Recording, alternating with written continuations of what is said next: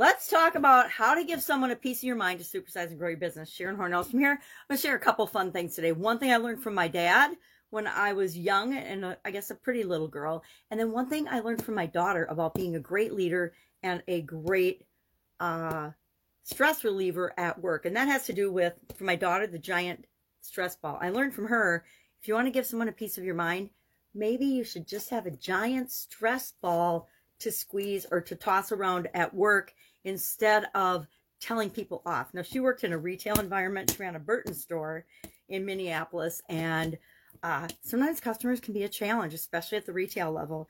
And so she had found this giant stress ball when we were Christmas shopping one year, and she's like, "I'm getting that for work." And so, just to release stress and tension, and to to communicate better with one another, they would play with this giant stress ball.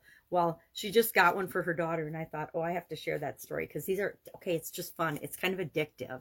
Even you, even when you're not stressed, you can just play with it and make fun shapes out of it.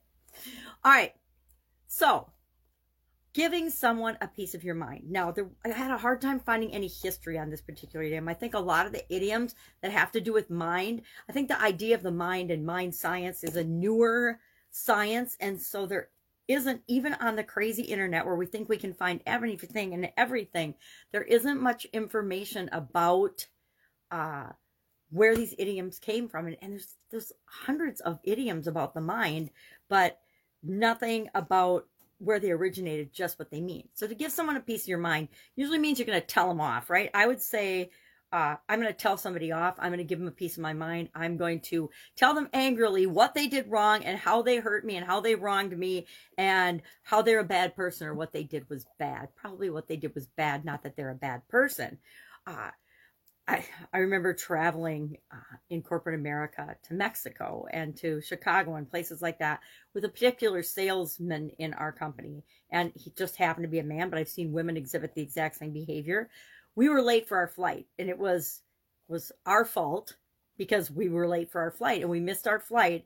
And he proceeded to chew out the flight attendant or the, you know, the agent at the, the ticket counter because we had missed our flight now, I just stood back and watched this in awe because and, and horror because it wasn't the poor woman's fault that we had missed our flight, got our rental car back late, and were waiting to try to catch a new flight home. We were just in Chicago that trip, so it was close. And there's like a flight to Chicago to Minneapolis from Chicago just about every hour, even even during the pandemic. I think there were a lot of flights to Chicago and Minneapolis. But uh, the point is, he was being so rude and so uh, busy giving her a piece of his mind, he forgot to check himself and realize that it was his responsibility and he was the one that was late. He was blaming the wrong person. And we see that all the time. So my dad taught my sisters and I uh, a good rule of thumb when we were young that you praise in public and you criticize or coach or counsel. Did I say that wrong? Praise in public, criticize, coach, counsel in private. You don't ever degrade or put somebody down or give them negative feedback in front of other people. It is like the number one definition of a bad leader, a bad manager, a bad uh, example is by because it's bullying, right? It's bullying, it's embarrassing, it's it's treating people in a way that you would never want to be treated. See, I'm playing with the stress ball instead of talking.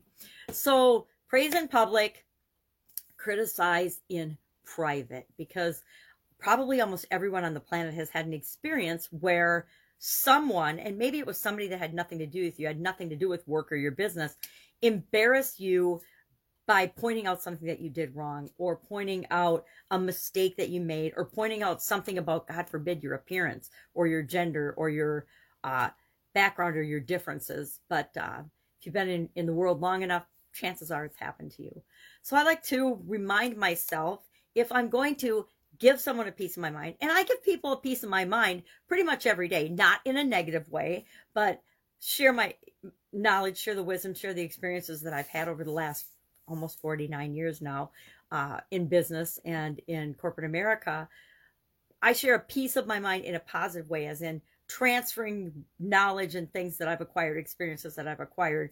I think it's up to like 1,500 days or so in a row now, uh, with the exception of Christmas Eve 2019, I had COVID and was I was Christmas Day actually. I was too sick to to even get out of bed, much less uh, do videos that day. But otherwise, every day I show up and I give people a piece of my mind. Not a piece of my mind in an angry way, but by sharing something that I believe in, things that I feel strongly about, uh, and I guess the truth according to me, right? The experiences that I've had. Uh, otherwise, when it comes to giving people a piece of my mind, giving them feedback, I take a deep breath whenever I want to immediately respond to somebody and I ask myself a couple of questions. Is the feedback that I want to give the number one question that really slows me down and gets me to, ponder it is is the feedback for them? Is the feedback designed and to benefit them, or is it just to get to make me feel better, to get something off my chest? Uh, is it helpful? Is it true? Is it really something that they did, or is it like my my flying companion and my travel companion, not that person's fault at all? Um, is it helpful? Um, is it important? Is it necessary? Is it necessary that I flip somebody off if they cut me off in traffic? No, it's not necessary. Chances are the other person didn't even know that they did it. So, the, but the biggest question for me is is it for that person? If it isn't for that person and for their benefit or their learning or their education, again, praise in public, criticize or give feedback if it's negative, especially in private. And I do believe we need to give people feedback. If they do something that isn't right or if they make a mistake, it's perfectly okay to make a mistake, but we want to teach them a better way, a different way of doing it in the future so that it, it, it gets a better outcome, it gets a better result.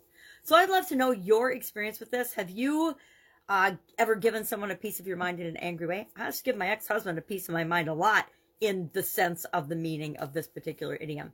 But for the most part nowadays, nah, it's, you know, if it's not for them or if it's not worth my time and energy investing in it, then I'm not going to do it. Um, I am. I grew up in the quality industry, right, or, or the quality function of manufacturing, and so to me, it's really important that we get feedback about how our products and services do or do not work. And so I'm always seeking out that kind of feedback. That is for me. It's for my company. I, I also will give that feedback to certain organizations, certain companies that I interact with. I will do that if I think it could benefit them, if they could do a better job serving me and other people that they serve. But if I know it's going to go in one ear, Ford Motor Company, and out the other, I will not waste my time. Uh, I had, I had an experience with Ford giving them feedback one time, and they actually blamed me for their quality defect and their their process defect and i just i just shook my head and walked away because uh, it's easier for me to never do business with them again than to fight a system that is broken and decides that they're going to blame the customer when they do something wrong so uh, we pick our battles we pick our feedback we choose when and when not to participate and we want to always make sure it's for the benefit of the other person the other party the other uh, entity or why waste our time and energy, right? It's like trying to change somebody's mind about certain topics and long held beliefs. Why would we argue with somebody about things that they have strong emotional attachments to? There's no point. And it doesn't matter. It only matters in our lives what we think and what we're creating. And, you know, some people aren't for us. So I'm going to play with my stress ball some more. I wish you an absolutely awesome day. I'll be with you tomorrow with another mind and mental well being related idiom for the month of March uh, actually got a birthday tomorrow, so I'll be older and wiser tomorrow. Have a great day. See you tomorrow.